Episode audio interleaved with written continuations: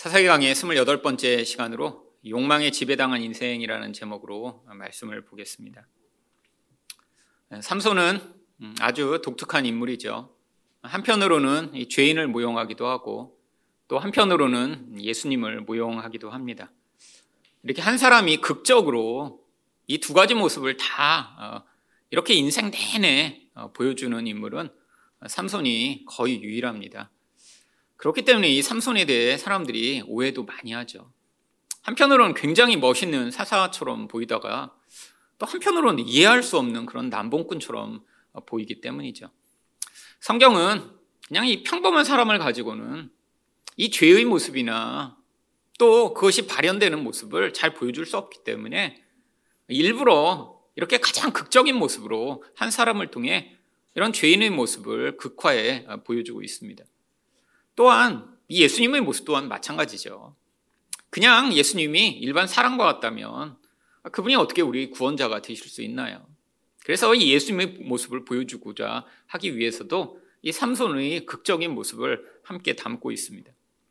그런데 이 삼손이 이렇게 죄인의 모습을 보여주다 보니까 또 이 삼손이 이 세상에 노예된 모습으로 살아가는 그런 모습 또한 성경에 자주 등장합니다. 이렇게 세상에 왜 노예될 수밖에 없나요? 바로 이 육신의 정욕, 안목의 정욕, 이생의 자랑이 이 삼손을 사로잡다 보니까 음, 결국 하나님의 율법을 깨뜨리고 자신이 부름받은 소명을 저버리고 결국에는 비참하게 되어버린 것이죠. 그런데 이 세상에 노예되는 이유는 바로 세상 때문이 아니라 바로 우리에게 있습니다. 우리 안에 이 욕망이 깊지 않다면 세상에 아무리 유혹을 해도 넘어가지 않겠죠. 아니, 자기 안에 눈으로 보는 것에 전혀 끌림이 없다면 이 세상이 아무리 화려한 것으로 멋있는 것으로 유혹을 해도 넘어가지 않겠죠. 삼손이 이렇게 세상에 노예될 수밖에 없었던 이유는 바로 그의 안에 끊임없이 솟구쳐 나오는 욕망 때문이었습니다.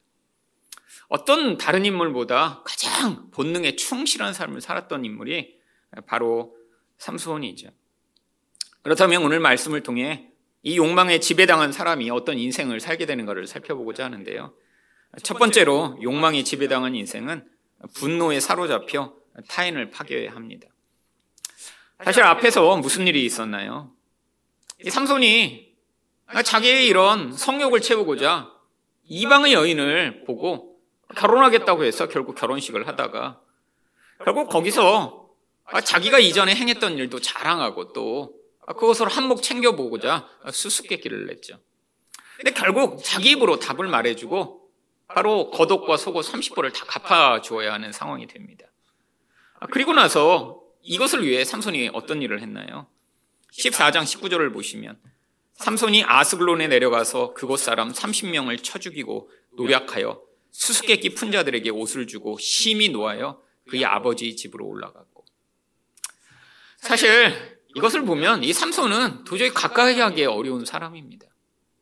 약속은 딴 사람한테 해놓고 아 그거 지금 갚아야 되니까 엉뚱한 곳에 가서 전혀 관계없는 사람들을 30명이나 죽이고 나서 강도질을 하다니. 여러분 만약에 삼손이 여러분의 친구라면 여러분 어떨 것 같으세요? 뭔가 약속했는데 아, 죽이로 했는데 자기가 지고 나니까서 옆집 가서 사람 죽이고 물건 뺏어다가 이렇게 준다고 생각해 보세요. 그것도 한 명이 아니라 30명을 때려 죽입니다. 이 연쇄살인마죠. 연쇄살인마.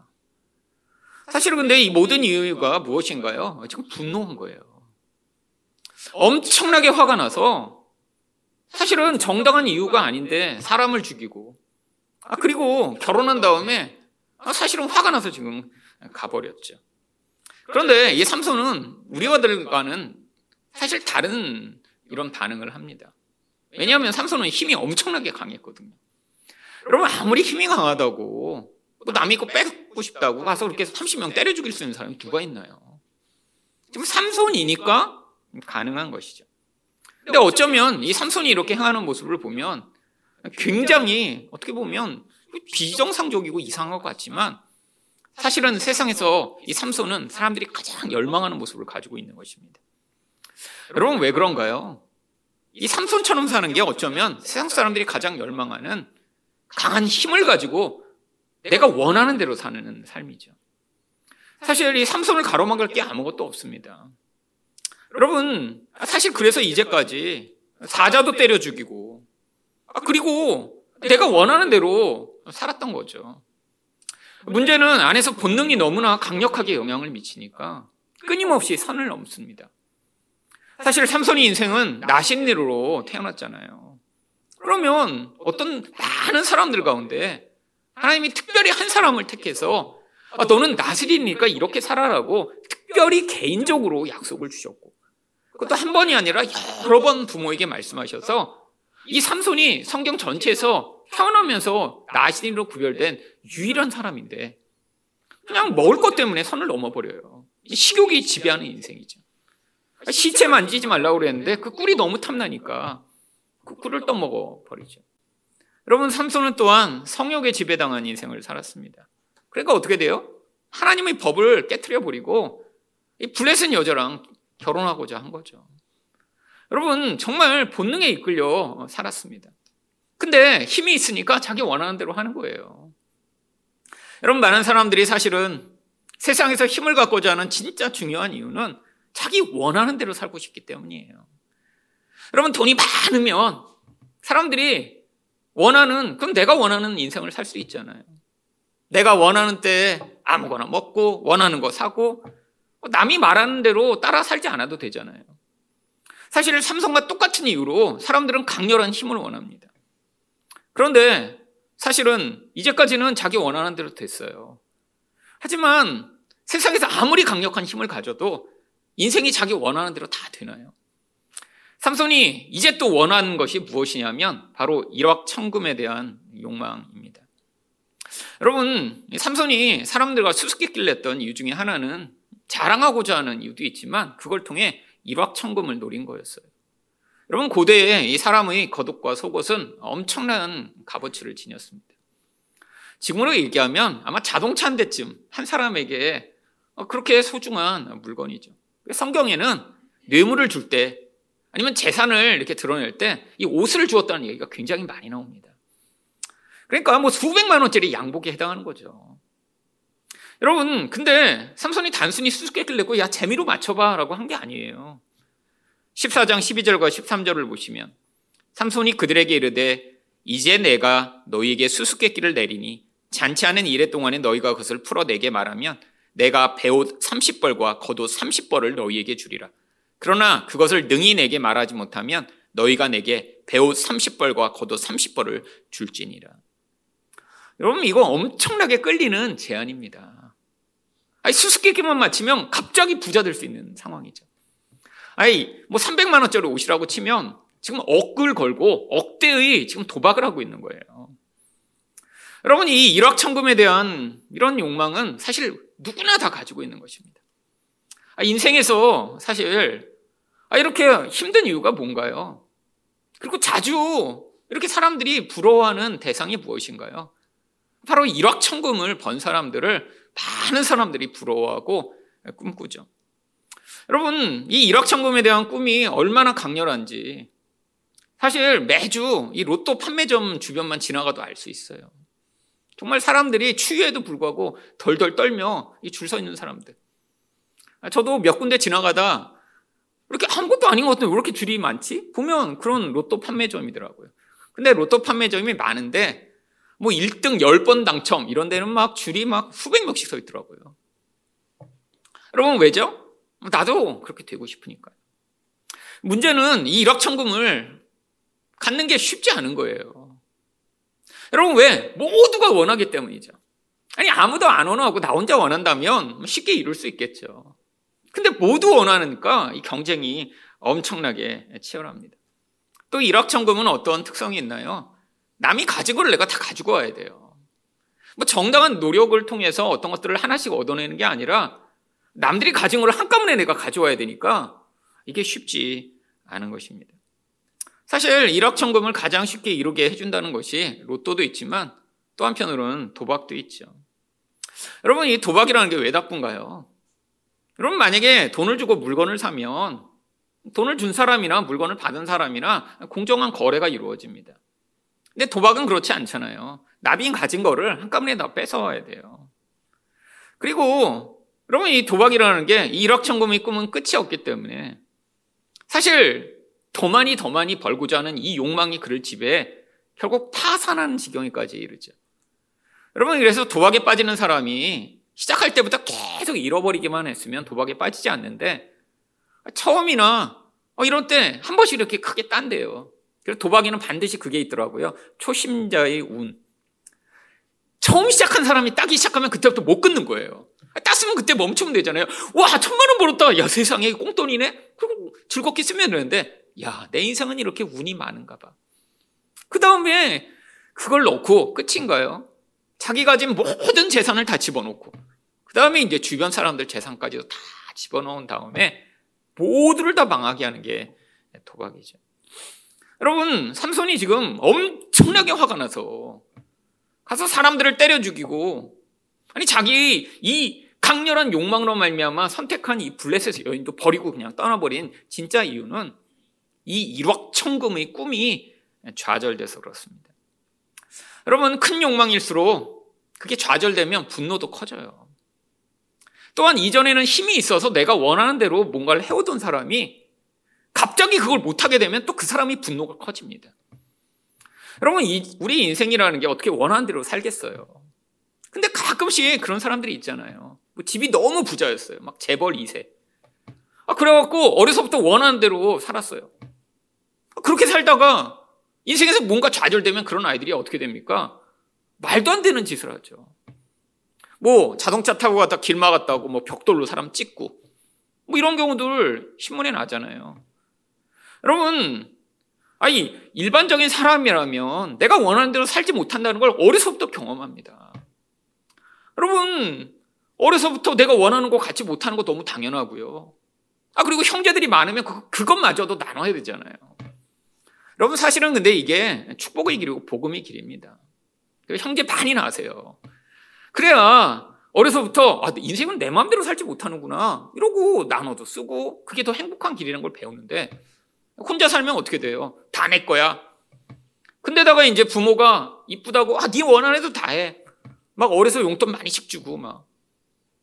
여러분 그런 아이들이 우리는 어떻게 된다고 얘기합니까? 스포일 된다라고 하죠. 근데 지금 이 삼손이 딱 그런 사람인 거예요. 여러분 힘이 세니까 이제까지 원한 대로 살았어요. 근데 거기서 이 돈만 1억 천금을 얻으면 되는데 이놈들이 지금 편법을 쓴 거예요. 그래서 아내를 통해서 답을 얻어낸 거죠. 여러분 그러니까 그 분노로 말미암아 사실은 아내도 버리고 그냥 가버립니다. 근데 그러고 나서 완전히 버린 게 아니에요. 오늘 본문 1절 보시면 다시 찾아옵니다. 얼마 후 밀 거둘 때 삼손이 염소 새끼를 가지고 그의 아내에게로 찾아가서 이르되 내가 방에 들어가 내 아내를 보고자 하노라. 여러분 이게 욕망이 지배하는 사람의 전형적 모습입니다. 지금 삼손 안에 여러 욕망들이 있어요. 근데 조금 시간이 지나니까 또 뭐가 생긴 거죠? 다시 성욕이 지금 들끓기 시작한 거예요. 그러니까 아내가 다시 보고 싶어요. 그래서 다시 찾아간 것입니다. 여러분 참 본능에 충실한 인생이죠. 안에서 움직이는 그 충동대로 지금 끊임없이 선택하며 살아가는 이 인생. 여러분 근데 그동안 무슨 일이 벌어졌나요? 1절 하반절과 2절 상반절을 보시면 장인이 들어오지 못하게 하고 이르되 내가 그를 심히 미워하는 줄 알고 그를 내 친구에게 주었노라. 여러분 가족 입장에서 한번 생각해 보세요. 아 지금 자기들을 불태워 죽인다니까 그 아내가 삼손에게 계속 울며 매달리며 그러다가 결국 답을 얻어내서 알려줘서 수수께끼를 풀었어요. 근데 삼손이 어떻게 됐어요? 아니 뭐 그럴 수도 있지 뭐 이게 아니라 막 불같이 화를 내더니 나가더니 사람들을 죽이고 옷을 갖고 와요. 보니까 다 남이 입던 옷들이야. 막 피도 묻어 있어. 그들이 사람들이 줘버리고 막 화낸 다음에 가버려요. 여러분 지금 가족들은 어떤 마음일까요? 와, 우리도 죽이면 어떡하지? 덜덜덜덜덜덜. 여러분 이렇게 된 모든 이유에 성경이 뭐라고 얘기합니까? 14장 17절을 보시면 그의 아내가 그 앞에서 울며 그에게 강요함으로 일곱째 날에는 그가 그의 아내에게 수수께끼를 알려주매 그의 아내가 그것을 자기 백성에게 알려주었더라. 여러분, 이 원인 제공을 그 아내가 했잖아요. 아니, 남편을 믿고 남편이 힘이 세니까 아, 구원해 주겠지 이렇게 믿은 게 아니라 결국 지금 배신한 거잖아요. 아, 그것 때문에 지금 삼손이 화난 거잖아요. 그러더니 가서 사람을 때려 죽인 다음에 그걸 갚고 그냥 막 화낸 다음에 나가버려요. 여러분, 그래서 이 가족들과 이 아내가 뭐라고 생각했겠어요? 잘, 우리를 죽이지 않은 것만 해도 다행이다. 아, 다행이다. 그리고 벌벌 떨다가 어, 이제 삼손이 다시 오지 않겠구나. 그래서 지금 단 남자랑 결혼해서 가버린 거예요. 삼손은 지금 자기가 이렇게 만들어 놓고도 지금 깨닫지 못합니다. 아, 그러니까 장인이 어떻게 제안을 하죠? 2절 하반절입니다. 그의 동생이 그보다 더 아름답지 아니하냐? 청하노니 너는 그를 대신하여 동생을 아내로 맞이하라. 여러분 지금 장인도 덜덜 떨고 있는 상황이죠. 뭔가 좋은 걸 딴 거 하나 주지 않으면 지금 난리 나게 생겼잖아요. 여러분 그러니까 지금 딴 걸 줍니다. 여러분 근데 이 본능에 충실한 사람은요 꼭 자기가 원하는 걸 가져야 돼요. 동생이 더 아름다우냐 아니야 관계없어요. 여러분 이 아기들 그런 경우 많잖아요. 막 울어요. 그럼 뭐 하나 때문에 울어요. 그럼 뭐 예를 들면 과자 하나 그걸 먹고 싶다 그러는데 그거 자기 못 먹었다고 울어요. 그럼 다른 거 줘요. 근데 안 돼. 싫어 난 그거 원해. 이미 늦었어. 막 그러면서 계속 울잖아요. 애때 본능이 충실하니까 대체품이 안 되는 거예요. 자기가 원하는 바로 그거를 자기가 못 가지면 폭발해 버리는 거죠. 여러분 그 다음에 삼손이 그래서 뭐라고 얘기합니까? 3절입니다. 삼손이 그들에게 이르되 이번은 내가 블레셋 사람들을 해할지라도 그들에게 대하여 내게 허물이 없을 것이니라. 이제 정당하게 화낼 이유를 찾은 거예요. 여러분 블레셋 사람들이 뭐 그 아내를 납치해 갔습니까? 아니 협박해서 지금 그 아내가 억지로 뺏긴 건가요? 여러분 삼손이 그렇게 화내고 가버리니까 너무 당연하지 않아요? 근데 삼손은 자기에게서 지금 이유를 찾지 않습니다. 이 나쁜 놈들, 내가 이제 정당하게 화낼 거야. 여러분, 욕망이 충실한 사람은 자주 화내게 돼 있어요. 왜냐하면 욕망이 크다는 건, 욕망이 지배한다는 건 다른 한편으로 이 세상에 살면서 자기 원하는 대로 되지 않을 확률이 높거든요. 여러분, 아이들을 키우다가 보면 아주 현저하게 드러납니다. 여러분, 아이들도 두려움이 겉으로 큰 아이들이 있고요. 욕망이 큰 아이들이 있죠. 원하는 게 되게 명확하고 원하는 게 강렬한 아이들이 있어요. 어떤 아이들은 그냥 아무거나 괜찮은 아이들도 있죠. 그러면 아이들 참 신기하게 이렇게 두 종류로 확 갈립니다. 뭐 그 외에 성격적인 것도 많이 차이가 있지만 아주 근원적에서 이 두 종류로 갈리죠.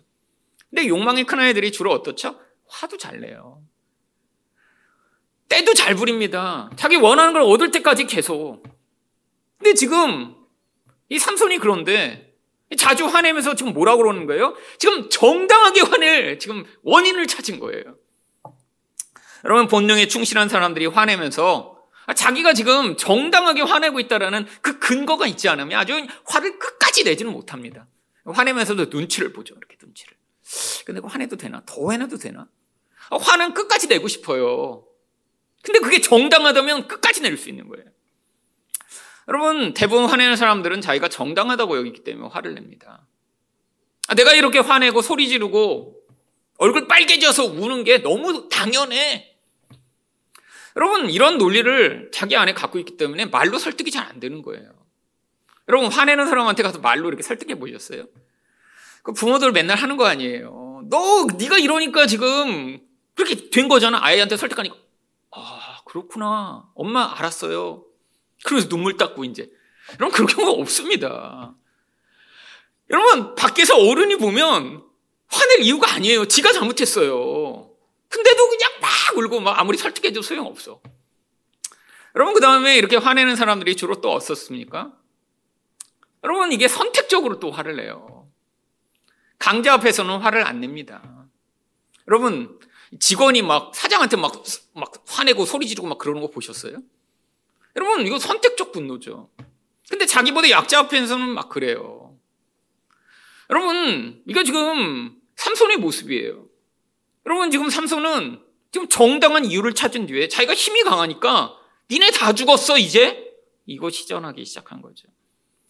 문제는 이때부터 이 분노가 불특정 다수를 향하기 시작합니다. 이거 정말 사이코패스예요. 아니 자기 아내를 데려갔으면 그 아내를 뺏어오든지 하면 되는데 이제는 어떻게 해요? 4절 상반절을 보시면 삼손이 가서 여우 300마리를 붙들어서 어제 아내랑 설교 준비하다가 어떻게 300마리나 붙들었을까? 정말 이상하지 않으세요? 여러분 일반 사람이라면 뭐 아무리 힘이 세다고 뭐 가서 뭐 이렇게 여우 한 마리 잡는 거 쉽지 않잖아요. 그 다음에 이게 진짜 어려운 게요. 생포하는 거예요. 아니 가서 활을 쏴서 뭐 300마리를 잡았다 그러면 아 활을 잘 쏘나 보다 이렇지만 지금 다 살아있는 놈으로 잡아야 돼요. 여러분 이 헬스 유튜버들 보면 막 힘이 강한 사람들이 있잖아요. 막 보면 막, 막 몇백 킬로 막 들고 막 3대 뭐 600 뭐 이렇게 치는 사람들 있잖아요. 막 김계란 유튜버 중에 있더라고요. 그래갖고 막, 막 무거운 거 들고. 근데 그 이렇게 힘이 세면 또 뭐가 약해요? 스피드가 약해요. 여러분 동물 로고 한 마리 잡으러 오면 그런 헬스 유튜버들이 뭐 가서 동물 한 마리 잡을 수 있겠어요? 힘이 세고 막 덩치가 크니까 느려요. 우리들은 이렇게 뛰겠지만 헬스 유튜버들은 이렇게 뛰잖아요. 이렇게 돼. 여러분 삼손은 보면 막 몸이 막 이만한 막 거인은 아니었던 것 같아요. 이 잡은 걸 보면 엄청난 스피드를 가진 사람이죠. 아니 보면 좀 호리호리한 것 같아요. 근데 막 스피드가 장난 아니야. 막 여우도가 다 탁탁탁탁 잡을 수 있는. 근데 이렇게 유추할 수밖에 없습니다. 왜냐하면 힘과 스피드가 같이 갖추어 있지 않으면 지금 나중에 나귀 뼈 하나로 막 천 명씩 때려 죽일 수는 없거든요. 군대가 찾아왔어요. 근데 스피드가 없다고 생각해 보세요. 힘만 세요. 천 명이 달려드는데 힘으로 이길 수 있나요? 아니에요. 그러니까 엄청난 스피드. 뭐 지금으로 이야기하면 플래시맨이랑 그 다음에 뭐 어, 토르 정도가 이렇게 두개 합쳐진 정말 신기한 존재죠. 신기한 존재. 그 다음에 이 잡은 여우를 어떻게 합니까? 4절 하반절과 5절을 보시면 그 꼬리와 꼬리를 메고 회를 가지고 그 두 꼬리 사이에 한 회를 달고 그 회에 불을 붙이고 그것을 블레셋 사람들이 곡식 밭으로 몰아들여서 곡식 단과 아직 배지 아니한 곡식과 포도원과 감람 나무들을 사른지라. 여러분 여우들이 뭐 자 너희로 가 절, 절로 가 말을 듣나요? 그럼 생각해 보세요. 두 마리를 묶어놨어요. 그다음에 그 묶은 데다가 또 이 불을 피는 그 회에다가 불을 펴갖고 꼬리에 매달렸어요. 여러분 이 들짐승은 불을 근원적으로 무서워합니다. 근데 그게 어디 붙어 있어요? 자기 꼬리에서 왔다 갔다 하는데 원하는 대로 갈 수도 없어. 그러니까 이 두 마리가 붙어갖고 지금 난리가 난 거예요. 그러면서 막 사방으로 뛰어다니며 이 불을 버리기 위해 도망치는데 할 수 없는 거죠. 어떻게 되겠어요? 눈에 보이는 모든 것이 다 붙어버리는 것입니다. 여러분, 이게 통되지도 않게 모든 사람에게 피해를 주려가는 이 악. 이거 사이코패스죠, 솔직히. 여러분, 왜 우리가 사이코패스를 무서워하나요? 이유가 없습니다. 사이코패스는 누굴 죽이고 해야 하는데 이유가 없어요. 그냥 가끔씩 그런 미치는 사람들이 나타날 때 무슨 일이 벌어지나요? 너무 공포스러운 게 왜예요? 어, 나도 아무 이유 없이 이렇게 당할 수 있다는 공포 아니에요. 몇 년 전에도 어떤 사이코패스가 하나 아파트에 불을 다 지른 다음에 그 다음에 그냥 그 아파트에서 불 피하려고 나오는 사람들을 다섯 명이나 찔러 죽이고 여러 차 사람을 다치게 만들었죠. 이유 없어요. 그냥 불특정 다수를 다 고통하고 다 피해주게 만들면서 거기서 쾌감을 찾는 거죠. 여러분 욕망이 너무 강한데 그걸 힘을 가지고 이룰 수 있다가 그 욕망이 좌절되는 순간에 이런 미친놈이 나타나는 거예요. 여러분 이 삼손의 모습을 보며 나도 삼손처럼 되고 싶다 이런 마음이 드세요. 여러분 가장 피해야 될 모습 아닌가요? 여러분 근데 이게 자꾸 자꾸 더 악순환을 가져옵니다. 이렇게 불특정 다수가 엄청난 피해를 봤다고 생각해 보세요. 마침 지금 곡식 취소하기 바로 전이에요. 여러분 결과가 6절처럼 나타납니다. 블레셋 사람들이 이르되 누가 이 일을 행하였느냐 하니 사람들이 대답하되 딥나 사람의 사위 삼손이니 장인이 삼손이 아내를 빼앗아 그의 친구에게 준 까닭이라 하였더라. 부대 사람들이 올라가서 그 여인과 그의 아버지를 불사하느니라. 여러분 한 사람의 분노로 시작되는데 결국 그게 악순환을 거쳐 결국 자기 장인과 자기 아내였던 여자가 불에 태워 죽어버리는 이런 비참한 결국이 나타납니다. 여러분 예전에는 저는 이 삼손이 이런 정도의 인물인지는 몰랐어요. 근데 성경을 보다가 보니까 정말 진짜 이 사회에 지금 만약에 이런 삼손 같은 인물이 있으면 이 사회를 돌아다니면 절대 안 되는 인물이더라고요. 이런 사람은 길거리에서 만나면 어떻게 되겠어요? 얼마나 무서워요. 자기 화난다고 아마 힘이 이 정도라면 그냥 길 가다가 빵 했다고 내리더니 막 차를 집어 던지고 막. 뭐 이런 인물 아니에요, 지금? 아무나 죽이고. 여러분, 굉장히 정말 사회로부터 격리되어야 하는 무서운 인물이죠. 근데 이 인물이 삼성 나쁜 놈이 이전에 있었다라는 걸 보여주는 게 아니라 하나님이 욕망이 지배당한 인생은 어떤 결국을 살 수밖에 없는지를 가장 집요하게 보여주시고자 만들어낸 인물이라고 하는 거예요. 사실 이 삼손의 안에 우리들이 다 들어 있습니다. 왜요? 우리도 욕망이 우리를 지배해 이 삼손과 같은 상황들을 인생에서 자주 경험하기 때문이죠. 여러분, 자주 화내고 계시다면 다른 말로 얘기하면 여러분은 욕망이 큰 거예요.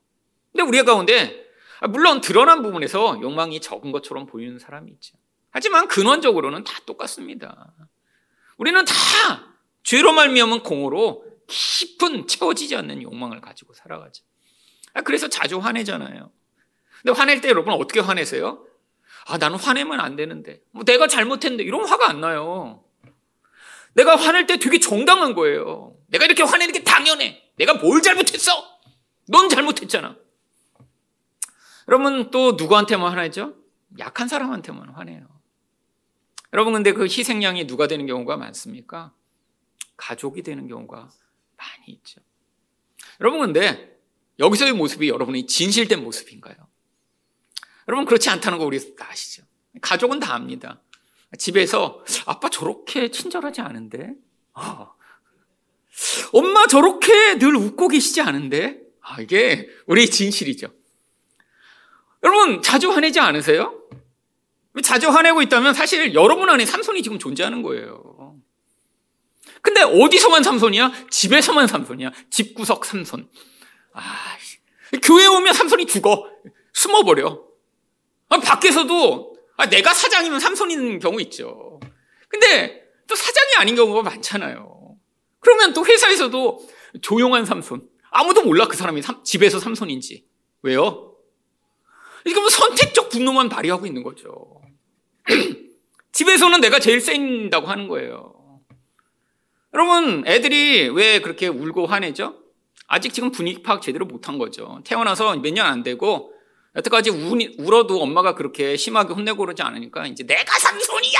막 그러면서, 이제 아기 때는 막 그러고 울고불고 하다가, 나중에 이제 따끔하게 그러면 혼나야죠. 여러분, 아기들 그냥 그렇게 한다고 그냥 놔두고 방치하면 어떻게 돼요? 나중에 여러분은 집안에 사이코패스 한 명 생기는 겁니다. 삼손처럼 되는 거예요. 그런 집 있어요. 요즘은 되게 많아요. 아이들 이렇게 야단치거나 뭘 못하게 하면 자존감이 낮아진다고 원하는 대로 다 해. 원할 때마다 다 해주고. 그럼 나중에 괴물이 만들어지죠. 여러분 혹시 집에서만 삼손으로 살고 계신 것 아닌가요? 내가 원하는 대로 선택적 분노를 끊임없이 가장 약해 보이는 사람들에게 표출하고 또한 화낼 때마다 굉장히 정당한 거예요. 내가 이렇게 화내는 건 너무 정당해. 라고 화내고 있다면 여러분은 삼성과 같은 인생을 살고 있는 것이죠. 여러분 그렇게 사시면 원래 안 돼요. 왜요? 여러분 다 예수 그리스도로 말미암아 구원받은 존재잖아요. 여러분 삼손 여기가 기록된 건 이후에 삼손보다 조금 덜 화내는 건 괜찮다. 이거 알려주시려고 기록된 게 아니라 여러분, 죄가 지배하는 인생은 이렇게 비참하다는 걸 우리에게 보여주고자 기록된 거예요. 우리 안에 이렇게 집구석 삼손이 나타날 때마다 그럼 뭐 하셔야 돼요? 회개하셔야 돼요. 하나님, 저를 불쌍히 여겨달라고. 아직도 내 안에 이 죄가 저를 너무 강렬하게 지배해. 이렇게 삼손처럼 아직도 이런 미친 모습을 발휘하며 자기가 화낼 때 자기도 나중에 그러잖아요. 어, 내가 어제 미쳤었나 봐. 여러분, 자기 안에 있는 이 무서운 죄악이 지배하는 인생을 하나님이 지금 자꾸 보여주고 계신 거예요. 여러분, 그 집구석 상선 안 나타나도록 여러분 아무리 힘으로 눌러도 소용없습니다. 여러분, 삼손을 어떻게 힘으로 다스릴 수 있겠어요? 그게 여러분을 지배하는 힘이에요. 여러분, 그 여러분 안에 있는 삼손은 예수 그리스도의 능력으로만 다스림 받을 수 있습니다. 여러분 애써 보셨잖아요. 여러분 약속도 하신 분 많죠? 뭐 하나님하고도 약속하고 제가 하나님 앞으로 다시 이렇게 화내면 여러분 잘 안 되잖아요. 여러분, 예수 그리스도가 여러분의 영혼을 다스리셔야 돼요. 그리고 그 삼손은 죽임을 당해야 됩니다. 여러분, 힘으로 눌러 삼손을 자꾸 억제하면 어떻게 될까요? 병나는 거예요. 여러분, 왜 사람들이 자꾸 우울증에 걸리죠? 화내고 싶은데 주변에 다 나보다 세. 그래서 화를 못 내니까 속에서 삼손이 폭발하고 있는 거예요, 지금. 칙칙폭, 칙칙폭. 자기 혼자 지금 터지고 있는 거예요. 여러분, 그 억제에서 될 문제가 아니잖아요. 여러분, 이 삼손의 문제가 뭐죠? 나는 죄인이 아니야. 나는 허물이 없어. 나는 너무 정당해. 이게 문제라니까요. 여러분, 이 삼손이 나타나실 때마다 예수 그리스도 앞에 가셔야 돼요. 하나님, 이 무서운 죄악의 본질을 저는 다스릴 수도 이겨낼 수도 없습니다. 하나님이 다스려 주시고 예수 그리스도 이름으로 그 죄의 본질을 처리하셔서 하나님 이 무서운 악으로부터 구원받을 수 있게 해달라고 강구하시는 여러분 되시기를 축원드립니다. 두 번째로 욕망이 지배당한 인생은 어떻게 되나요? 고립되고 외면당합니다. 7절 말씀입니다. 삼손이 그들에게 이르되 너희가 이같이 행하였은즉 내가 너희에게 원수를 갚고야 말리라. 여러분, 아, 물론 자기 전처, 뭐 전처긴 하죠. 전처였던 아내가 이렇게 죽임당한 거 원수 갚을만 하죠. 근데 정말 그 이유를 제공한 건 누군가요? 삼손입니다. 아니, 삼손이 정말 이런 문제가 생겼으면 그러면 그 친구 집을 찾아가서 원래 내 아내였으니까 내놓으라고. 그리고 거기서 협상을 하고 아내를 뺏어오든지. 아니, 뭐 어떻게 했어요? 지금 해결이 되는 건데. 자기 화난다고 불특정 다수에게 다 이렇게 피해를 입혀버리니까 결국 이렇게 된 거 아니에요. 여러분, 이게 복수의 사이클이 끊이지 않는 것이죠. 여러분, 힘이 없으면 참겠죠. 만약에 삼손이 그냥 저희들 같았으면 어떻게 했을까요? 이런 일이 벌어지지도 않습니다. 여러분, 복수는 힘이 있어야 가능하거든요. 아니, 여우 한 마리도 잡을 수 없는 우리가 복수하려고 뭐 어떻게 여우를 300마리를 잡겠어요. 삼손이니까 가능한 거죠. 근데 여러분, 이 힘이 뭘 갖고 와요? 더 큰 파괴를 갖고 옵니다. 차라리 힘이 없는 게 낫죠. 힘이 없었으면 그냥 원통해하고 화낸 다음에 끝냈을 텐데. 힘이 있으니까 그게 점점 점점 악화되기 시작합니다. 그래서 8절에서 삼손이 무슨 일을 하나요? 블레셋 사람들이 정광이와 넓적다리를 크게 쳐서 죽이고 내려가서 에담 바위 틈에 머물렀더라. 이 사람들을 이제 막 죽여버리기 시작합니다. 근데 성경이 약간 이상한 표현을 썼어요. 정강이와 넓적다리를 크게 쳐서. 이거는 이제 관용어입니다. 여러분 만약에 누군가가 강력한 사람이어서 여러분이 정강이나 넓적다리를 빡 쳤다고 생각해 보세요. 무슨 일이 벌어질까요? 그러면 자빠져 버리겠죠.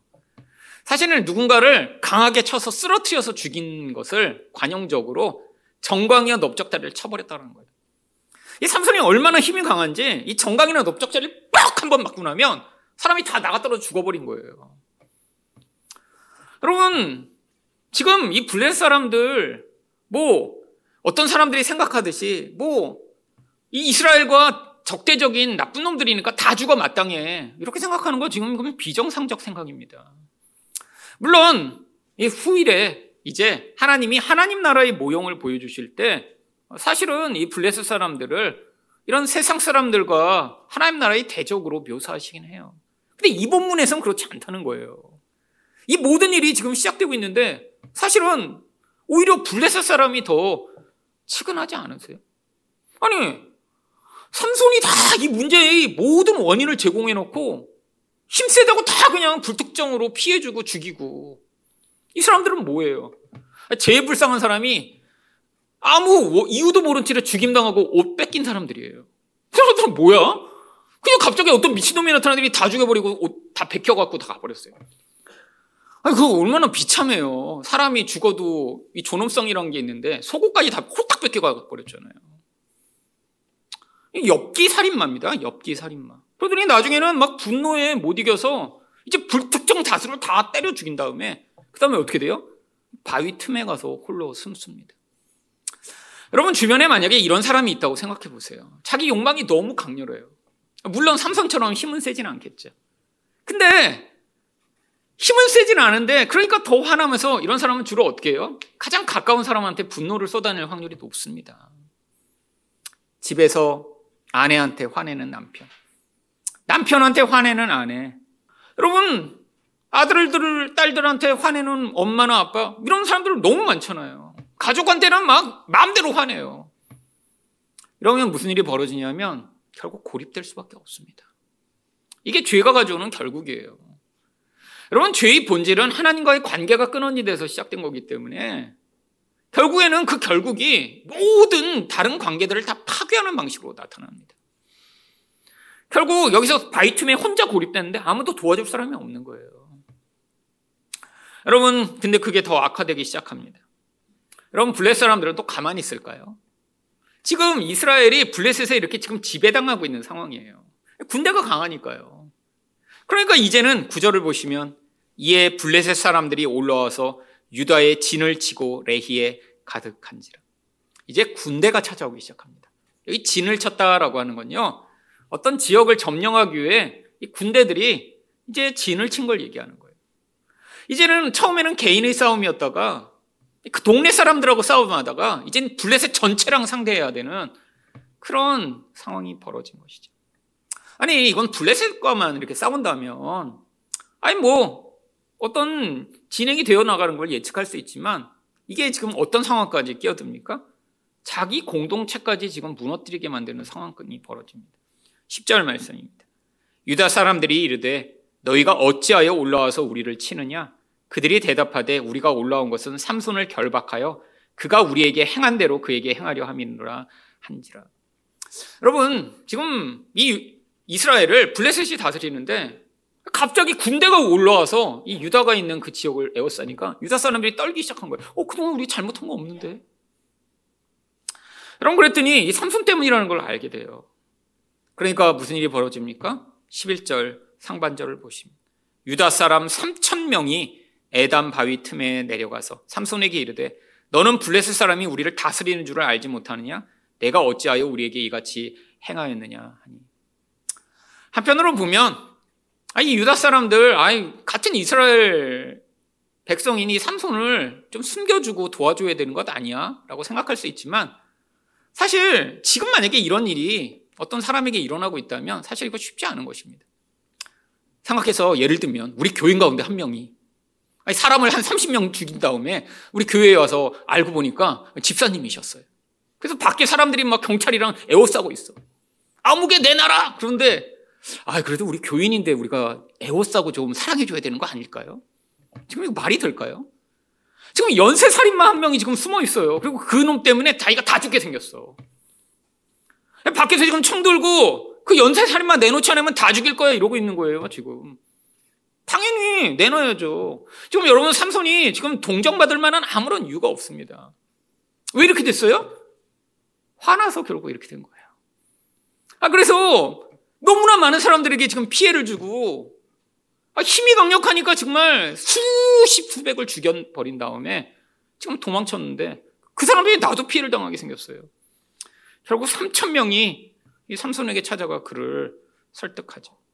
그때 삼손이 또 뭐라고 얘기합니까? 11절 하반절을 보시면 삼손이 그들에게 이르되 그들이 내게 행한 대로 나도 그들에게 행하였노라. 여러분 이 시작이 삼손이 했다니까요. 아니, 삼손이 처음에 뭐 아내가 뺏길 수도 있죠. 근데 사실 더 거슬러 올라가면 삼손이 수수께끼 냈잖아요. 왜요? 1억 천금을 얻으려고요. 근데 거기서부터 시작돼서 결국 계속 이게 악화되기 시작한 건데 그들이 그래서 나도 그렇게 한 거야.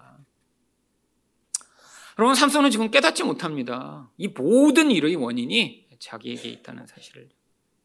결국 12절에서 어떻게 됩니까? 그들이 삼손에게 이르되 우리가 너를 결박하여 블레셋 사람의 손에 넘겨주려고 내려왔노라 하니 삼손이 그들에게 이르되 너희가 나를 치지 아니하겠노라고 내게 맹세하라. 사실 이 동족과 결국 싸움이 붙어 그들을 죽일까봐 아, 맹세하면 자기가 잡히겠다고 이야기를 한 거죠. 결국 그래서 13절에서 그들이 삼손에게 말하여 이르되 아니라 우리가 다만 너를 단단히 결박하여 그들의 손에 넘겨줄 뿐이요 우리가 결단코 너를 죽이지 아니하리라 하고 새 밧줄 둘로 결박하고 바위 틈에서 그를 끌어내니라. 여러분 결국 자기 공동체로부터 버림을 당한 거죠. 여러분 이게 욕망이 강력해 주변 모든 사람들에게 그 분노를 표출하며 결국에는 그 결국이 파괴와 멸망이며 보복이며 결국에는 고립되며 나중에는 공동체로부터 분리되는 이 죄악된 인간의 결국을 보여주는 이야기가 바로 오늘 삼손의 이야기입니다.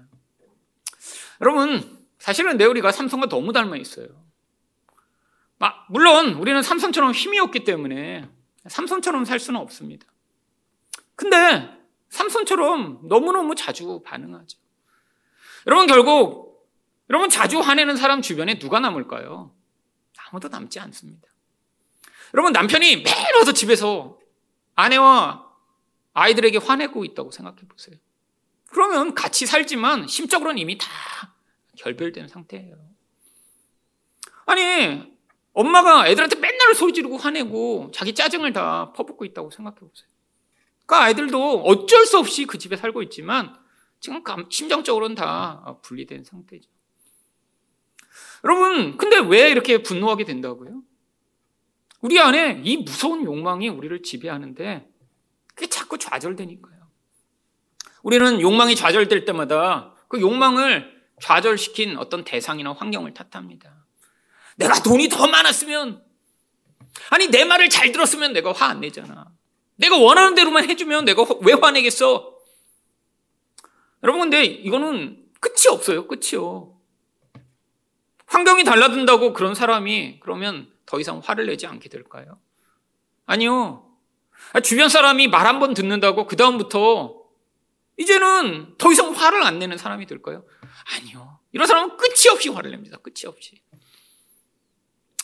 여러분, 그러면서 늘 이런 사람이 뭐라고 반응해요? 나는 잘못이 없어. 내가 왜 잘못했어? 여러분, 여러분 안에서 분노가 치밀어 올 때마다 원인을 여러분 안으로 가져가야 합니다. 아, 내가 또 네 내 안에 있는 이 죄의 근원이 나로 말미암아 결국 끊임없는 갈망 가운데 매어 있게 만들고 결국 그게 이루어지지 않을 때 이렇게 분노하게 만드는구나. 하나님 내 안에 있는 이 삼손을 죽여 주시옵소서. 하나님 이 삼손을 하나님의 권능으로 묶으시고 제거하셔서 제가 삼손처럼 살지 아니하고 진정한 하나님의 부름을 받은 나시린 것 같은 모습으로 살 수 있도록 은혜를 달라라고 간구하실 때 여러분 인생 가운데 하나님의 은혜가 나타나야 우리는 이 무서운 갈망과 이 분노로부터 자유를 얻고 하나님이 주시는 참 구원의 은혜를 맛볼 수 있습니다. 여러분 하나님 우리를 다 거룩한 존재로 부름을 받, 부르셨습니다. 근데 우리 안에 이 옛사람의 모습으로 남아있는 삼손이 아직도 강력하다면 바로 하나님의 은혜 외에는 바로 이 삼손과 같은 모습에서 벗어날 길이 없다는 것을 깨달아 주의 은혜로 여러분 안에 새로운 모습으로 변화되는 여러분 되시기를 축원드립니다.